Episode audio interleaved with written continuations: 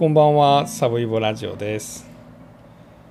今日はですね、1988年に起こった女子高生コンクリート詰め殺人事件について、まあ、現地リポートというか、まあ、現地に取材に行く機会がありましたので、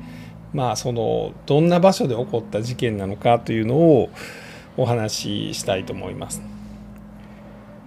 まあ、この事件はですね、まあ、こうむちゃくちゃ有名な事件ですよね。1988年なんで今から35年前です、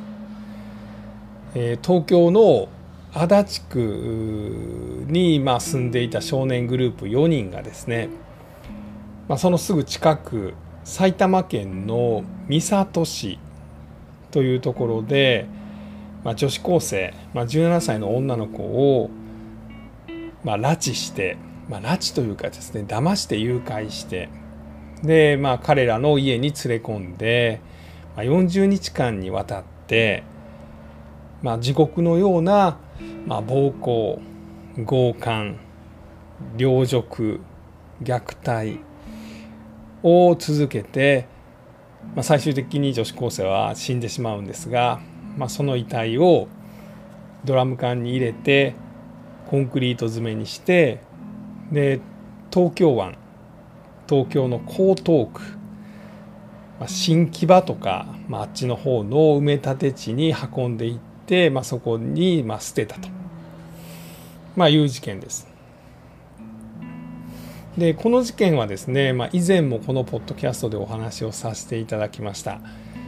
まあ、少年たち4人18歳から16歳の4人のグループを中心に、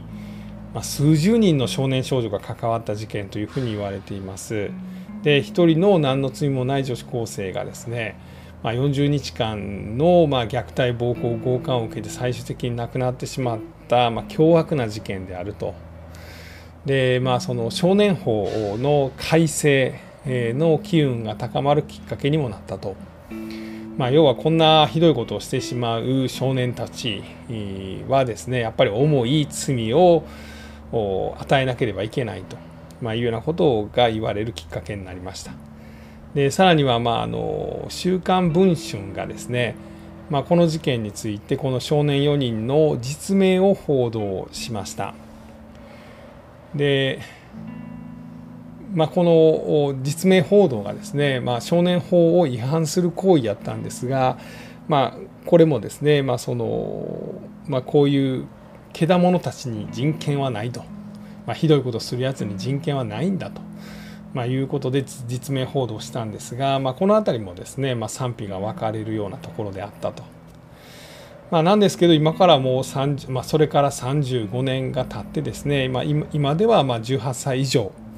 の少年は、まあ、こういった凶悪事件を起こせば、まあ、実名は出されると、まあ、いうふうに世の中は変わってきましたんで、まあ、この今に至る今の少年法改正に至る、まあ、機運を作る、まあ、一つの、まあ、悲惨な事件やったということですね。今日はこの事件を内容もですね、まあ、振り返るんですけれども、まあ、実際現場この事件が起こった現場はどんな街だったのかと、まあ、いうようなところも、まあ、少し合わせて、えー、お話をしていきたいなというふうに思います。まず事件について簡単にお話していきます。被害者は埼玉県の三郷市というところに住んでいた17歳の女子高生でした、えー、事件が起こったのは1988年の12月でした当時はですね、まあ、昭和天皇が体調が悪くってまあその入院したりするみたいな、まあ、そんな時期やったんですねちょうど。で被害者の彼女は高校3年生でで、まあ、卒業が決まっていて卒業した後にまに就職する就職先も決まっていた。で、えー、毎日高校が終わったらですねこれ三郷市っていうのはあの東京の23区のまあ右上の方に葛飾区があるんですけれども、まあ、足立区とか葛飾区とかがあるんですがそこからですねえー、まあ、荒川とかいう川が流れてますよね。でさらにその外側右側には中川という川が流れてます。でこの川をま渡ってしばらく行ったらですねこの三郷市とかでまあ三郷市の横には八潮市とか、まあ、これも埼玉県と東京都の、まあ、ちょうど県境の辺りになるんですよね。でまあ、この辺りに住んでました。で高校終わったらあいつも自転車で30分ぐらい、えー、家から離れたところにある、えー、プラスチックの工場で彼女は働いてたんです。で、えー、高校終わって3時4時ぐらいから夜の8時とか8時半まで毎日働いててでそれ終わったら自転車でまた30分ぐらいこの埼玉の、えー、三郷市という、まあ、とこにある家に帰ってたんです。でこの時に、まあ、たまたまこの犯人の少年グループらに目をつけられてしまったということです。この少年たちはですね、まあ、主犯格の A は18歳。で、まあ、この18歳の少年 A はもともとですね、ま、柔道なんかが得意でですね、まあ、中学時代にはこの東京都の大会で2位になるすごい成績を残していて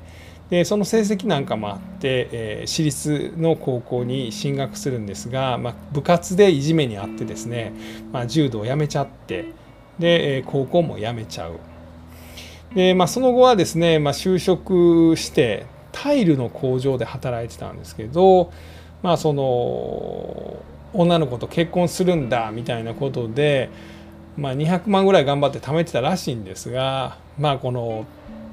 真面目に働くなんてバカらしいということで、まあ、暴力団の事務所に出入りするようになっちゃいます。でまあ暴力団のまあそのまあ手下パシリみたいなことをしてですね、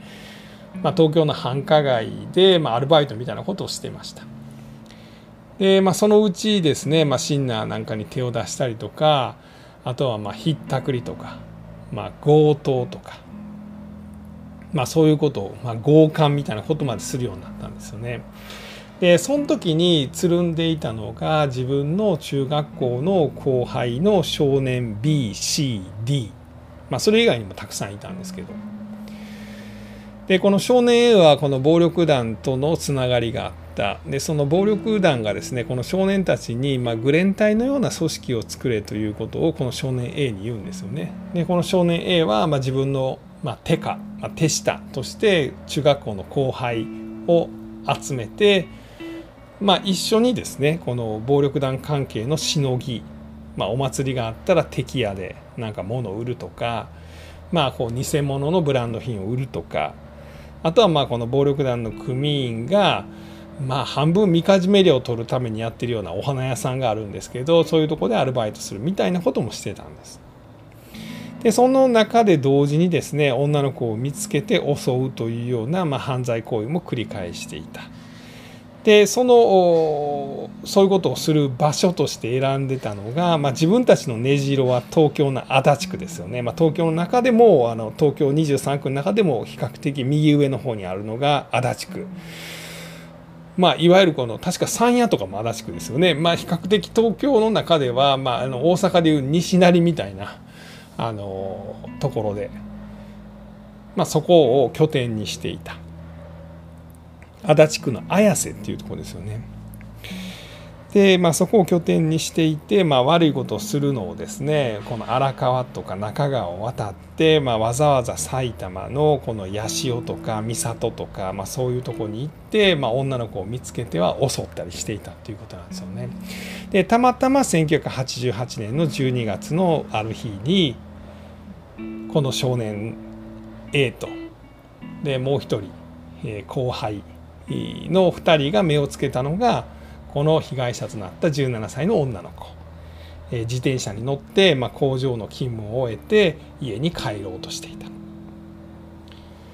被害者の女の子は、まあ、今でも女子高生コンクリート事件みたいな風に、まあ、コンクリート事件だけでも出てきますね、まあ、とても綺麗な目のクリッとしていてですね、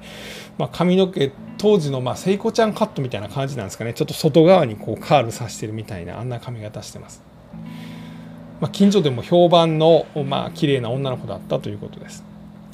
で目をつけた少年たちはですね、まあ、こう女の子をさらうパターンがあったんですけどもそれはですねまずは後輩に因縁をつけさせるんですよね。急に彼女が自転車に乗ってたらその前にこうバイクをギーって止めて「お前何してんねん」みたいなことで、まあ、こう因縁をつける。でそこにすぐやってくるのが主犯格の少年 A バイクでやってきてですね「おい彼女が嫌がってるやないかやめろ」って言ってで彼女に対してこいつちょっとおかしいからもう逃げようもうすぐバイク後ろに乗ってくれ家まで送るからみたいなことを言うんですよね。で彼女ももう怖いからですね、まあ、その少年 A のバイクに乗るんです。ならもう大丈夫やからなと言って、まあ、工場跡地みたいなとこに連れ込む。でその瞬間に表変して俺はまあヤクザのまあこう一員やともうお前逆らったら命ないぞというようなことを言って自分たちのアジトに連れていく、まあ、まあそういうことを言ってですね、まあ、こうあの女の子に言うことを聞かして、まあ、そう強姦みたいなことをやってたんですね。で彼女がまあ連れて行かれた先が足立区のま綾瀬というところにあるこの少年グループの中の16歳の少年の実家です。まあ、今はこの少年の時間も35年前の事件なのでもうなくてですね、まあ、もちろん別の家が建っているわけなんですが、まあ、ここで家族、まあ、この犯行グループの一番年下16歳の少年の、まあ、家族が住んでました。えー、確か2階建ての家だったと思うんですけど、まあ、上にですねお兄さんとその少年の16歳の少年の部屋があって1階に、えー、両親が暮らしていた。まあ、ここが少年たちのたまり場になってたわけなんですね。でここに彼女が連れてこられてまあこう10人以上に強姦をされてでさらにはまあなんとか逃げようとしてですねまあその家の電話をかけようと、えー、そこから110番通報みたいなことをしようとするんですけれども、まあ、途中で見つかってで、まあ、さらにひどい暴力を振るわれて。まあ、そのうちジッポーオイルみたいなのを、まあ、あのライターのオイルですね、まあ、それを体にかけられて、まあ、火をつけられると。で、まあ、さらにはですね、まあ、体の中に異物を入れられてしまったりとかあとはまあ自分が耐えきれなくてその失禁をしてしまったらそれを飲まされたりとか、まあ、ひたすらにそういうことをされました。で年が明けて1989年の1月4日ですね。まあ、この時に、まあ、この少年グループたちが、まあ、賭け麻雀をして、まあ、負けてしまってそれでまあ怒ってた。でその腹いせに、まあ、彼女はこう鉄アレイを体の上に落とされて、まあ、これによって死んでしまったというふうに言われています。で彼女はもうこの40日間のこの、まあ、暴力と凌辱の中でですねもうもう私を殺してほしいと、まあ、いうようなことまで言ってしまうような精神状態に追い込まれてしまいました。で最終的に少年たちはですね、まあ、彼女の遺体をま隠すためにドラム缶を用意して、まあ、そこに彼女をま折りたたむように入れて、まあ、それを江東区の埋め立て地まで運んで、まコンクリートを入れてそこに、ま捨てたと、まいうことです。でまあ、今回現場に、まあ、行ってきたんですけどえっ、とまずはこの三郷市っていうとこですよね。えーまあ、僕も大阪の比較的南の方に住んでるので、まあ、雰囲気がとても似てるなと思いました、まあ、都会があってですねそこからまあ電車でまあそうですね3 4 0分行ったとこにある、えーまあ、田んぼとかもちらほら残ってるみたいな、まあ、そういう郊外の住宅地なんだなという感じです。まあ、この荒川とかはちょっと有名ですよねあの北千住とかえー、まあ、その辺のに流れているあの川ですよね。で荒川からですねさらに東の方に行くとですね中川っていうのが流れてるんですよね。この中川っていうとこがですねなんかもう荒川は土手とかも結構整備されててそこでなんかこうなんだろうあのテントを建てたりとかですね、まあ、スポーツをしてたりとかですね、まあ、そういうなんかこう川も整備されてるな都会の川だなという感じが荒川はするんですがこの中川はですね、まあ、ちょっとやっぱこの郊外の川だなと。あの川幅は結構でかいですし水量もかなり多い。なんですけどあんまりこうなんでなんだろうこの川の横はこう整備された感じはないなと。でもなんかこうジェットスキーとかですねそんなのをしてる人はたくさんいました。あとこのジェットバイクですか？みたいなの乗ってですねこう女の人がこう後ろからあの運転する男の人にこうくっついてですねなんかブワーンってこうやってました。楽しそうやなというふうに思いました。でそんな川のすぐ近くにあるのが、えーと、八潮市で、えー、三郷市ですよね。ちょうどあのこの中川の左側あ西側に八潮市があって右側に、えーと、三郷市があるんだなというのが分かりました。で彼女が拉致されたのがえっとねなんてとこだったかなえー、交差点なんですけど、あれちょっとど忘れしちゃいました。ちょっと待ってくださいね。ちょっとだけやってください。殿倉だったかな？あ、戸ヶ崎か。ごめんなさい。戸ヶ崎という交差点ですよね。で、まあ、ここもでもまあ郊外の交差点だなという感じでしたね。まあ、あの道幅が狭いんで、まあ、それもあの僕の住んでいるあの大阪の郊外にすごい似てるなと、えー、片側一車線のあの道路があってですね歩道がとっても狭くてですね、まあ、自転車とかで通るのはちょっとなんかこう危なっかしいなというところです。であのすぐになんかホームセンターなんかもあってですねでホームセンターにはこうちょっとスーパーもついててですねでなんか100均の店ももついててですねなんか郊外によくあるようなあのショッピング施設ですよね、えー、があったりしました。でちょうどもうすぐなんかこの殿崎ではお祭りがあるんですかねなんか獅子舞が結構有名らしくって7月の第1日曜日の前後3日間ぐらい、まあ、お祭りがありますよみたいなのがちょうど交差点のとこに張り出されてましたね。で彼女はここで拉致されるんですよね。でそれから連れて行かれたのが東京の足立区の綾瀬というとこです。まあ、今回その足立区も初めて行きました確か山谷とかも足立区ですよね、まあ、東京の中では西成みたいなとこっていうことなんでまあ期待してちょっといろいろ探検したんですがまあぶっちゃけそのなんかこう物騒だなレベルみたいなのはやっぱ西成の方がちょっとそのなんだろうデンジャラスデンジャラスパワーみたいなのは強いです。なんかね西成の方がね盛り上がってます。この東京の山谷はもうちょっとこう年配の方が多いなという印象でした。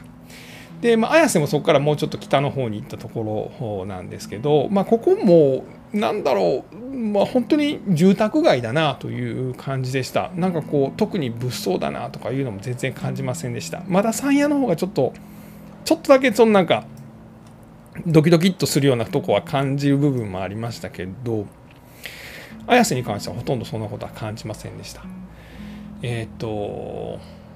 まあ建売りのお家がたくさんあります。まあ、新しいお家にはあの駐車場もついてるんですが、まあ、駐車場もついてないようなちっちゃな建て売りの住宅が本当に密集してるみたいなとこなんだなと。でここにこの犯人グループの犯人の少年グループの、まあ、こうたまり場があったんだと。まあ、何が言いたいかというとですね彼女は40日間ここでも本当に辛いまあその状況にあったわけですよね。毎日暴力を振るわれてまあ、10人以上からまあ強姦をされていたと。まあ多分その声はですねこの近所中ほぼ全員がもう分かってたんじゃないかというのを今回思いました。この犯人の家は今はもう別人が住んでるわけですよ今そこに住まわれてる人に関係者はおそらくいないと思いますなんですけどこの街の感じっていうのは多分当時とそんなに変わっていないその少年たちのたまり場は住宅街にあってもう隣とはもう何センチやろ30センチも離れてないですよねもう密集してるんです住宅が。そこでね夜な夜なやっぱ暴力みたいなことが行われたら、まあ、彼女も悲鳴を上げてたでしょうしそれはま確実に近所中に聞こえてると。まあ、ちなみにこの両親はですね、まあ、この息子たち不良グループが怖くてですねこの40日間彼女がいたんですけれどもで彼女はもう顔中とか体中にあざがあったんですけど、まあ、子どもたちが怖くてですね、まあ、警察には通報することができなかったんですね。でおそらく近所の人もまあそうなんだろうと思います。まあ、札付きの悪い少年たちを恐れてですね、まあ、警察におそらく通報することができなかったんだと。まあ、このご近所のどなたか一人でもですね、まあ、警察にちゃんと連絡をできてですねで連絡のいった警察がしかるべき処置を取ればまあ彼女はもちろんそのひどい行為を受けたんですが死に至ることはなかったんだなと、ま、いうことはあのはっきりと分かりました。で彼女はその40日間を経てですね、まあ、亡くなって、まあ、最終的には東京の江東区、えー、若洲海浜公園というとこなんですけど、まあ、ここに、まあ、ドラム缶に入れられてコンクリート詰めをされて、えー、亡くなってしまいます。新木場って皆さん行ったことあります？僕なんかね新木場ってすごい知ってたんです。というのもこれが有楽町線の終点なんですよね。新しいに木材の木と書いて場所の場と書いて新木場です。実はその銀座とか、まあ、有楽町とかまあ、桜田門とか、まあ、そういったとこまでもすごい近いんですよね。えー、これ終点なんですけど12345 5つ駅を乗ったら銀座一丁目で、えー、有楽町とか桜田門とかまあその東京のね都会で働くんだったら結構なんか便利なとこなんじゃないかなって僕前から思ってたんです。で僕あの仕事で東京の転勤の可能性のある仕事なんですね。まあ言っても全然転勤してないんですけど可能性があるんです。で皆さんどうですか？その東京に転勤する可能性があったら俺はここに住みたいぞとか考えたことありません？僕は結構考えるのがま好きで。で一時期はこのあ新木場っていうところがあるんだと。であの地下鉄有楽町線が便利なんだと。で5個とか6個ぐらい乗ったら、まあ、東京のまど真ん中の方それこそ有楽町なんて確かあれですよね東京駅のすぐ近くなわけでそこまでわずか5駅か6駅ぐらいでしかも終点だから朝確実に電車に乗れるよねと。いいんじゃないと思ってたんですけど、まあ、行ってみて分かったのはまあここには住まんなということは分かりました。というのもまあなんだろう大阪やったらなんかこう南港に住みますかみたいな感じですね、まあ、住んでる人いると思うんで住んでたらごめんなさいね、まあ、それはそれで魅力があるとは思うんですけど。うん、まあ僕も南港には住みませんし新木場にも住まへんというのは分かりました。まあ要はね何が言いたいかって言ったら何にもないんです。何にもない。まあもちろんそのあの米田コーヒーとかなんとかラーメンとかなんかそんないろいろありましたけどなんだろうこう人の営みがないっていう感じですね。まああのえっと、埋め立ての人工島でで、えっとまあ、材木店が結構多いみたいなんですよねなんとかベニヤ工業とかそんなこといっぱいありましただから材木倉庫がなんか巨大な材木倉庫がいっぱいあるんですよね。であのそれこそそのトラックですよね。あの後ろになんか長いなんか荷物をこう引っ張っていくようなこうトラックですよね。トレーラーっていうんですか。あんなもたくさんありました。それがあっちこっちに止まってる感じです。で多分そのトラックのその前の部分はですねこのトラックのこう運転する部分はですねなんかどっかに荷物取り行っていいかしないんですけどそのトラックの後ろ部分トレーラーの後ろ部分だけが、まあ、いっぱい違法駐車してるみたいななんかそんなとこでした。でさらにこの新木場っていうとこからあの自転車でね20分ぐらいかな南へ南へと本当にこの埋め立て地の人工島のま端っこの方まで行ったところに、まあ、彼女はドラム缶に入れられてコンクリートを詰められてそこに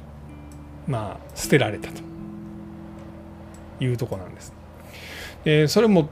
35年前ですよね。その遺体が遺棄されたのは、えー、1989年の1月の4日以降というふうに言われてるんでこの頃はこの辺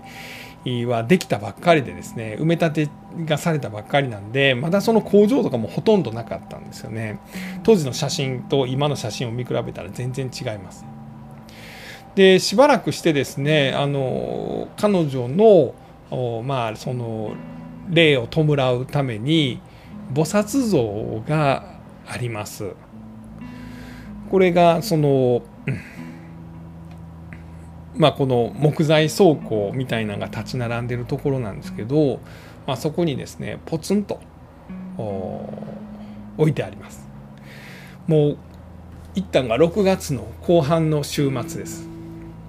この時期ってねもう雑草がすごい伸びるんですよね。僕んちもなんかちょっとした庭があるんですけどまあ何も使ってないんでほったらかしてるもう雑草ぼうぼうなんですけど